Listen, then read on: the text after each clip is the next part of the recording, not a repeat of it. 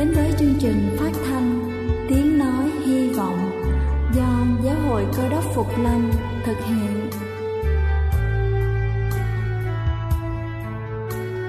Kính thưa quý vị, Đức Chúa Giêsu trước khi Ngài về trời đã ban cho các môn đệ của Ngài một điều răn mới, đó là họ phải yêu thương nhau như chính tình yêu mà Ngài đã dành cho họ.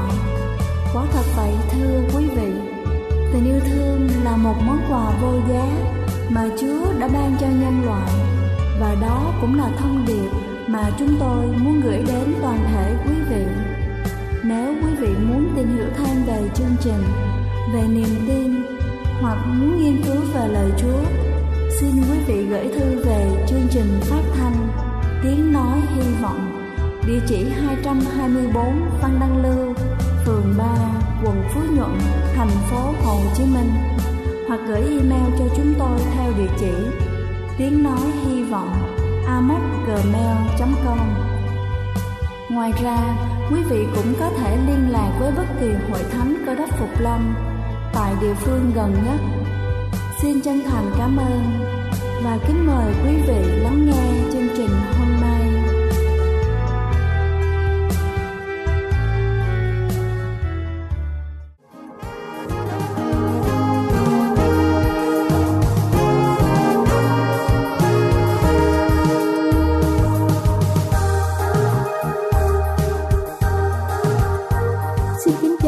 Thính giả, sức khỏe là một điều vô cùng quý giá đối với tất cả chúng ta. Thế nhưng việc chẩn đoán nhầm bệnh ngày nay lại vô cùng thường xuyên xảy ra. Chính vì thế hôm nay tôi muốn chia sẻ với quý vị 5 loại bệnh hay bị chẩn đoán nhầm. Bệnh đầu tiên đó chính là bệnh thuyên tắc động mạch phổi. Thuyên tắc động mạch phổi là một cục máu đông hình thành bên ngoài phổi, di chuyển qua các mạch máu đến phổi, cản trở lưu thông máu dẫn đến hô hấp khó khăn. Một bác sĩ phổi ở Mỹ cho biết triệu chứng của thuyên tắc động mạch phổi bao gồm những cơn lo lắng, căng thẳng do cơ thể nhận biết được cục máu bất thường, nhịp tim tăng, hơi thở gấp, khiến cho bác sĩ dễ nhầm lẫn với chứng lo âu. Một nghiên cứu tại 3 bệnh viện Tây Ban Nha cho thấy 33,5% bệnh nhân mắc bệnh thuyên tắc động mạch phổi bị từ chối nhập viện vì chẩn đoán không chính xác. Thứ hai đó chính là bệnh Li Me. Bệnh Li Me còn gọi là bệnh phát ban kinh niên do loài ve thân cứng truyền xoắn khuẩn gây ra, được mệnh danh là kẻ giả vờ nguy hiểm. Căn bệnh này thường bị chẩn đoán sai. Theo các tiến sĩ ở Mỹ thì chỉ có khoảng 50% bệnh nhân mắc bệnh Li Me xuất hiện triệu chứng đặc thù là những vết mắt bò, còn lại đa số là biểu hiện của đau đầu, đau khớp, co giật, đau cổ sau, dễ bị lầm tưởng thành hội chứng đau cơ sơ hóa. Thứ ba là buồng trứng đa nang. Những phụ nữ khi có kinh nguyệt không đều đi kèm với xuất hiện nhiều lông và tăng cân, có nguy cơ bị hội chứng buồng trứng đa nang chứ không phải là stress hay là tiền mãn kinh. Buồng trứng đa nang là một dạng rối loạn nội tiết ảnh hưởng đến 8% phụ nữ trong độ tuổi sinh sản và là nguyên nhân dẫn đến 70% các vấn đề liên quan đến việc vô sinh. Chứng bệnh này còn có thể bị nhầm với lại bệnh tiểu đường do kháng insulin. Thứ tư đó là bệnh tai biến mạch máu não. Rất khó để phân biệt bệnh tai biến mạch máu não với một cơn đau nửa đầu, bởi cả hai đều bị gây ra bởi rối loạn tuần hoàn lên não. Theo một giáo sư của trường đại học Isuni của Mỹ khuyên rằng chúng ta hãy kiểm tra cơn đau đầu khởi phát như thế nào, kéo dài trong bao lâu, rồi đối chiếu với độ tuổi và tiền sử bệnh của bản thân. Nếu bị đau nửa đầu, có thói quen hút thuốc hay bị huyết áp hoặc cholesterol cao, chúng ta hãy nhanh chóng gặp bác sĩ. Và cuối cùng kính thưa quý vị, đó chính là ung thư buồng trứng. Ung thư buồng trứng thường bị bỏ qua do các triệu chứng không rõ ràng. Một chuyên gia về bệnh ung thư tại Trung tâm Y tế của Mỹ cho biết, trên thực tế, căn bệnh này được gọi là căn bệnh thầm lặng. Những biểu hiện của ung thư buồng trứng bao gồm đầy hơi, đau bụng, đi tiểu nhiều, giống với các bệnh nhân bệnh đường ruột và viêm bàng quang. Nếu chúng ta có những triệu chứng trên hoặc đã được chẩn đoán loét dạ dày hay viêm bàng quang, Chuyên gia khuyên nên đi xét nghiệm ung thư. Hãy tự đề phòng cho bản thân, đừng chủ quan. Đây là chương trình phát thanh Tiếng Nói Hy Vọng do Giáo hội Cơ Đốc Phục Lâm thực hiện. Nếu quý vị muốn tìm hiểu về chương trình hay muốn nghiên cứu thêm về lời Chúa, xin quý vị gửi thư về chương trình phát thanh Tiếng Nói Hy Vọng, địa chỉ 224 Phan Đăng Lưu, phường 3, quận Phú Nhuận, thành phố Hồ Chí Minh, hoặc gửi email cho chúng tôi theo địa chỉ tiengnoihyvọng@gmail.com. Ngoài ra, quý vị cũng có thể liên lạc với bất kỳ hội thánh Cơ Đốc Phục Lâm tại địa phương gần nhất. Xin chân thành cảm ơn và kính mời quý vị tiếp tục lắng nghe chương trình hôm nay.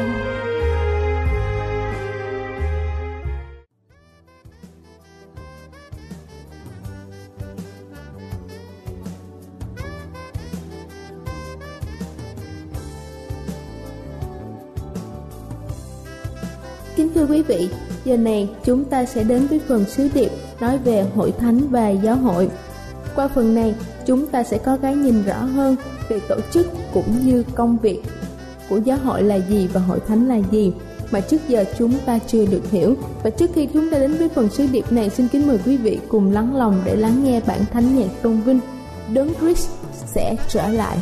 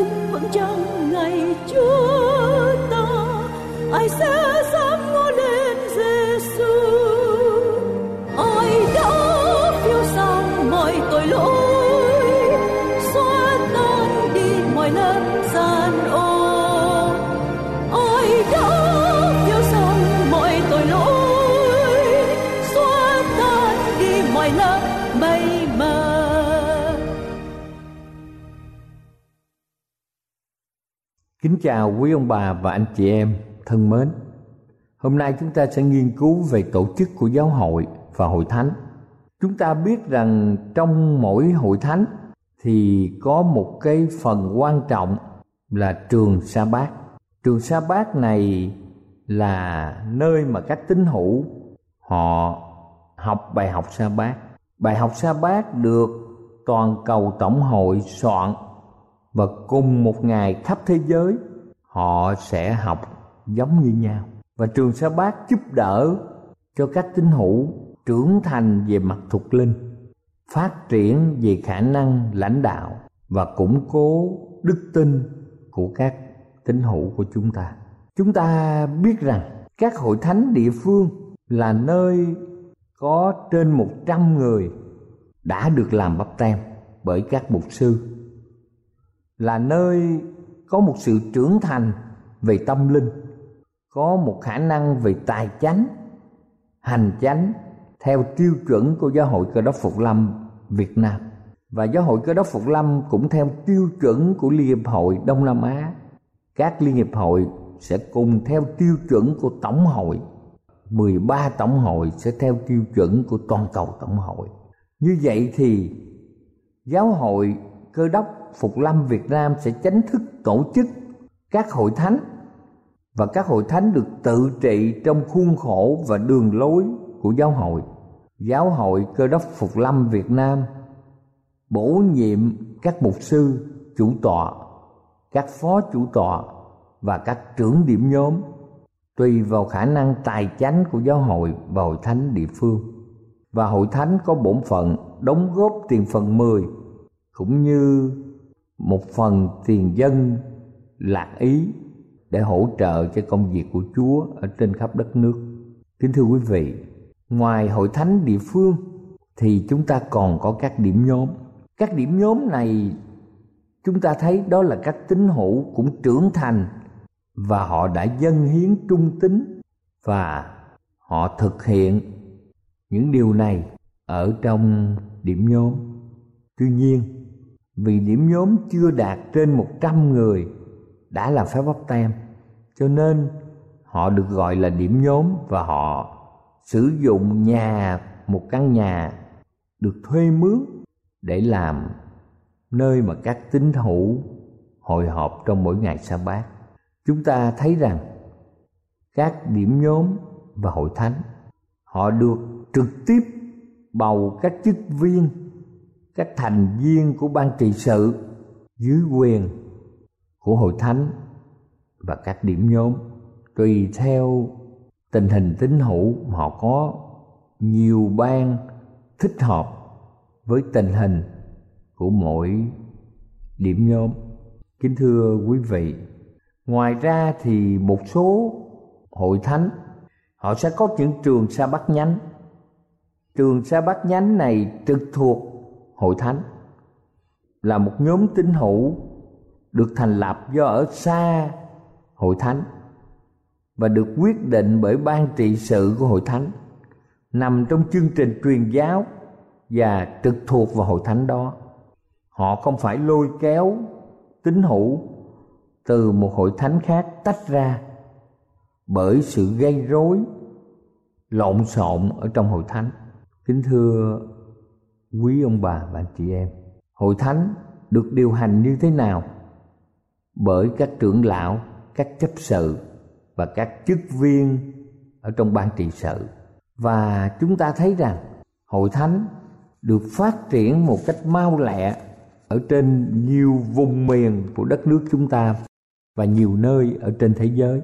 Và các cấp tổ chức của giáo hội chúng ta hiểu như sau: giáo hội là nơi có nhiều hội thánh và điểm nhóm kết hợp lại trong một phạm vi khu vực, và nhiều khu vực kết hợp thành người ta gọi là một địa hạt. Và địa hạt này chịu trách nhiệm quản lý nhân sự, tiếp nhận tiền phần 10 của các địa phương, sau đó phân phối ra bằng cách trả lương cho các nhân sự ở trong địa hạt, và họ gửi một phần về cho Liên hiệp hội để Liên hiệp hội tiếp tục gửi về cho tổng hội, và tổng hội tiếp tục gửi một phần về toàn cầu tổng hội. Về giáo hội có hai nhóm. Thứ nhất là giáo hội tự trị. Giáo hội tự trị nghĩa là tín hữu có đủ trưởng thành về tài chánh và tâm linh. Họ dâng hiến đầy đủ để hỗ trợ cho địa phương và nhiều nơi ở trên thế giới. Các cấp lãnh đạo đạt được mức độ thuộc linh trưởng thành. Tín hữu địa phương sẽ bầu đại diện cho hội thánh, và các đại biểu sẽ bầu chức viên của giáo hội do ban tiến cử đệ trình trong kỳ đại hội đồng của giáo hội. Thứ hai là địa hạt. Địa hạt này gọi là địa hạt truyền giáo, nghĩa là tín hữu chưa thể dâng hiến tài chánh đủ để địa hạt này tự điều hành, nhưng phải có sự hỗ trợ của Liên hiệp hội. Và trong trường hợp này thì chúng ta thấy có cách tổ chức thông công với tổng hội, Liên hiệp hội. Liên hiệp hội như thế nào? Liên hiệp hội là gồm có nhiều giáo hạt kết hợp lại và nhiều liên hiệp hội kết hợp lại thành tổng hội, và 13 tổng hội trên toàn cầu kết hợp lại thành toàn cầu tổng hội. Tất cả là những thành viên gương mẫu, trung tín với hội thánh và đều có tiếng nói trong việc bầu cử các chức viên của hội thánh, và các chức viên phải cùng cộng tác với vị mục sư chủ tọa để điều hành hội thánh. Như vậy, làm thế nào để chúng ta trở thành một chức viên? Đây là những điều Kinh Thánh dạy các cấp lãnh đạo của hội thánh cần phải có. Người lãnh đạo cần có khả năng lãnh đạo, điều hành, kính sợ Chúa, thành thật, không tham quyền lợi, được ghi trong Xuất Ê-díp-tô ký đoạn 18 câu 21.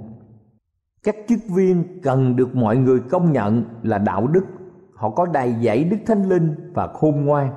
Điều này được ghi trong Công vụ đoạn 6 câu 3. Các chức viên là người trung thành, có tài dạy dỗ lãnh đạo và được trải qua những khóa huấn luyện. Điều này được ghi trong 2 Ti-mô-thê đoạn 2 câu 2. Những người là chức viên của hội thánh, họ cần biết tu luyện bản thân và có một cái nếp gia đình tốt đẹp. Điều này được ghi trong 1 Ti-mô-thê đoạn 3 từ câu 2 đến câu 4, hoặc là Tít đoạn 1 câu 6. Chức viên cần phải là người từng trải kinh nghiệm ở trong đức tin. Điều này Kinh Thánh ghi trong 1 Ti-mô-thê đoạn 3 câu 6, câu 7 và câu 10. Chức viên cần phải trung tín trong sự dâng hiến phần 10 và sống theo sự dạy dỗ của giáo hội. Điều này được ghi trong Tít đoạn 1 câu 9 cũng như Luca đoạn 16 câu 10 và 11. Chức viên cần phải biết cộng tác và làm việc trong một trật tự tổ chức của giáo hội. Điều này được ghi trong 1 Cô-rinh-tô đoạn 12 câu 28 hoặc là 1 Cô-rinh-tô đoạn 14 câu 31 đến câu 33. Chúng ta thấy vợ hay chồng của các chức viên cũng phải là người có đức tin, gương mẫu. Ở trong 1 Ti-mô-thê đoạn 3 câu 11 nói như thế nào? Vợ các chấp sự cũng phải nghiêm trọng, chớ nói xấu, phải có tiết độ và trung tín trong mọi việc. Biết bao nhiêu hội thánh đã bị tan vỡ vì chức viên hết sức để gây giận, nhưng người phối ngẫu là vợ hay chồng của chức viên thì không đi theo đường lối của hội thánh, vì lời nói, có đôi khi vì sự kiêu ngạo, vì những thái độ cao ngạo, không nhã nhặn. Cho nên người chức viên trước hết phải biết cai trị và dạy dỗ để cho chính trong gia đình của mình thì họ mới có khả năng hướng dẫn hội thánh. Kính thưa quý ông bà chị em, cho nên các chức viên được lựa chọn và đề cử lên hội thánh để các tín hữu biểu quyết bởi ban tiến cử, và ban tiến cử được bầu trong buổi họp toàn thể hội thánh, có thể bầu từ 5 đến 7 chức viên để chọn những thành viên của ban trị sự mới, và sau đó hội thánh biểu quyết chấp thuận.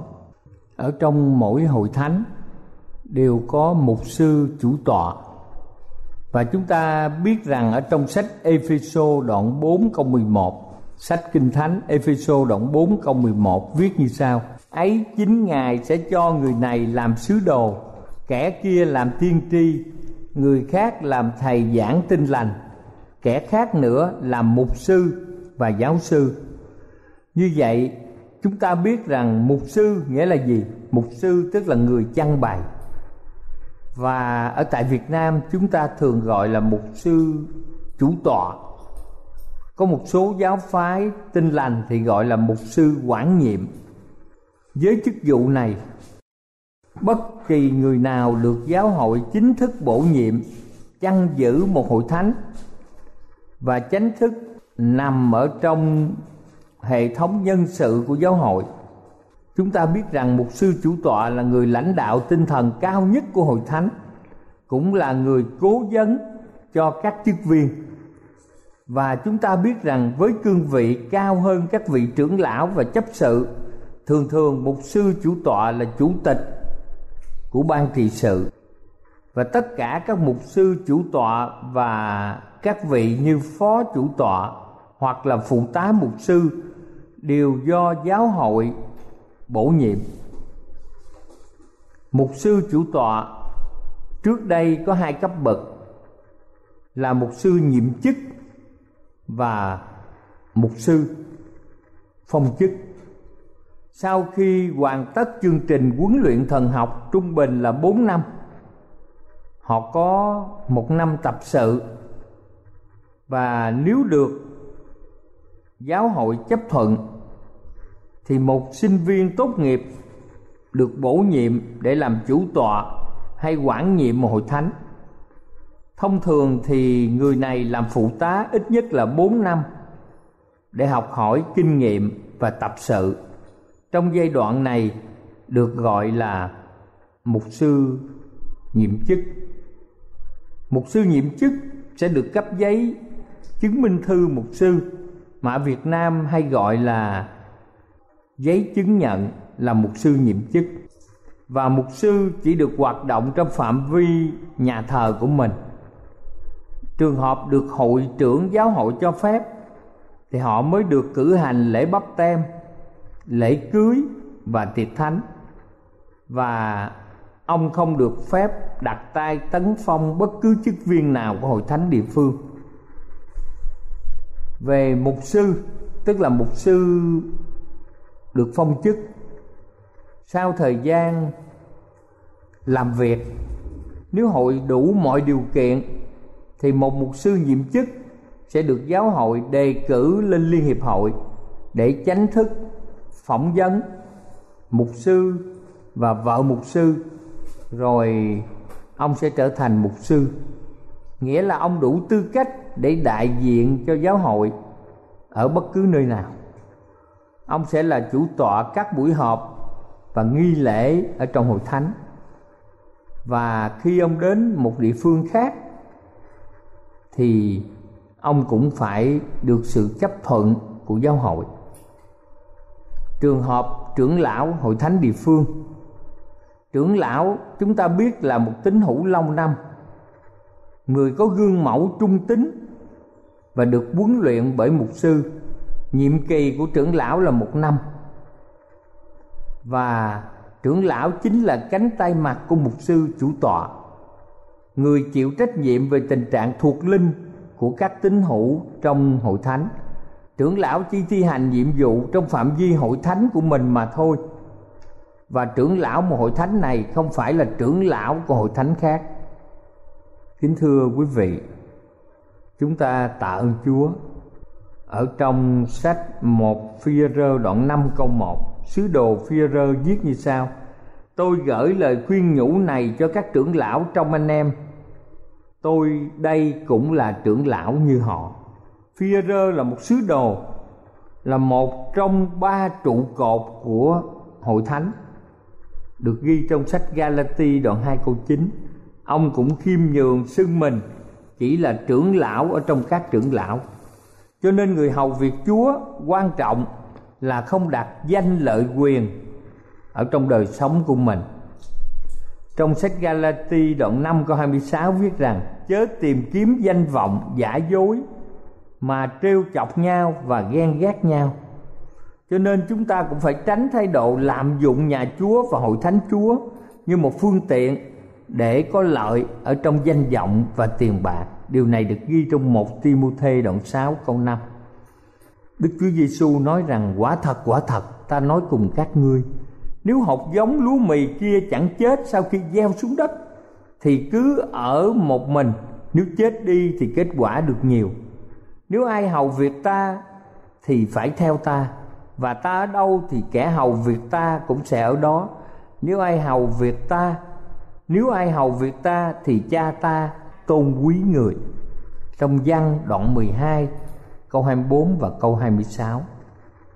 Và chúng ta thấy rằng Đức Chúa Giê-xu đến thế gian này, dầu Ngài là Đức Chúa Trời, là ngôi hai trong 3 ngôi của Đức Chúa Trời, nhưng không phải để mọi người hầu việc, mà Ngài hầu việc cho mọi người. Và Chúa khuyên mọi người, ai tự tôn mình lên sẽ hạ xuống, ai hạ mình xuống sẽ được tôn lên. Ngoài ra, ở trong ban trị sự của các hội thánh và một số điểm nhóm còn có các chấp sự nam hay là nữ. Chúng ta biết rằng chấp sự cũng phải là tín hữu lâu năm, gương mẫu, trung tín, và họ cũng được bầu lên với nhiệm kỳ 1 năm. Họ sẽ được huấn luyện một cách kỹ càng. Và chúng ta biết rằng chấp sự cũng được mục sư đặt tay để phong chức. Chấp sự cũng là cánh tay trái của mục sư chủ tọa, chịu trách nhiệm về phần thuộc thể của tín hữu, người lo lắng cơ sở vật chất của nhà Chúa, lo công việc cứu trợ xã hội, lo sự trật tự và tham gia các nghi lễ trong các buổi thờ phượng, tiệc thánh, rửa chân, bắt tay. Và chúng ta cũng thấy rằng trong hội thánh cũng có các chức viên khác, như là thủ quỹ hội thánh, thư ký hội thánh, các trưởng ban thanh niên, trưởng ban sa bát, trưởng ban chứng đạo, trưởng ban từ thiện, trưởng ban thanh niên và tầm lộ, trưởng ban phụ nữ, trưởng ban thiếu nhi, vân vân. Và các trưởng ban này đều là thành viên của hội thánh. Kính thưa quý vị, một hội thánh với các thành viên sẽ được phát triển một cách mạnh mẽ, giống như các ngón tay của hai bàn tay. Và chúng ta biết rằng sự hợp tác sẽ gây dựng hội thánh sẽ được phát triển nhờ sự đóng góp của mỗi thành viên ở trong hội thánh. Chúng ta cùng cầu nguyện cho các chức viên, cho vị mục sư của hội thánh, để mọi người cùng đóng góp khả năng, cùng tài chánh để làm vững vàng hội thánh ở tại địa phương mà chúng ta sinh hoạt, để hội thánh có thể đóng góp trong công cuộc rao truyền lẽ thật của Chúa ở cho quê hương chúng ta. Amen.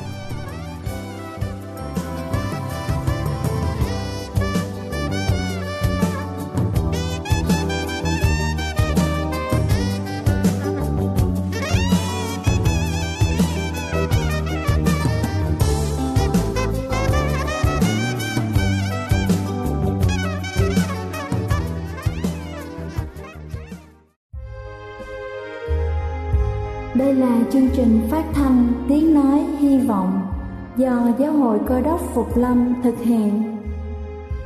Nếu quý vị muốn tìm hiểu về chương trình hay muốn nghiên cứu thêm về lời Chúa, xin mời quý vị gửi thư về chương trình phát thanh Tiếng Nói Hy Vọng, địa chỉ 224 Văn Năng Lưu, phường 3, quận Phú Nhuận, thành phố Hồ Chí Minh, hoặc gửi email cho chúng tôi theo địa chỉ tiengnoihyvong@gmail.com. Ngoài ra, quý vị cũng có thể liên lạc với bất kỳ hội thánh Cơ Đốc Phục Lâm tại địa phương gần nhất. Xin chân thành cảm ơn và hẹn gặp lại quý vị trong chương trình lần sau.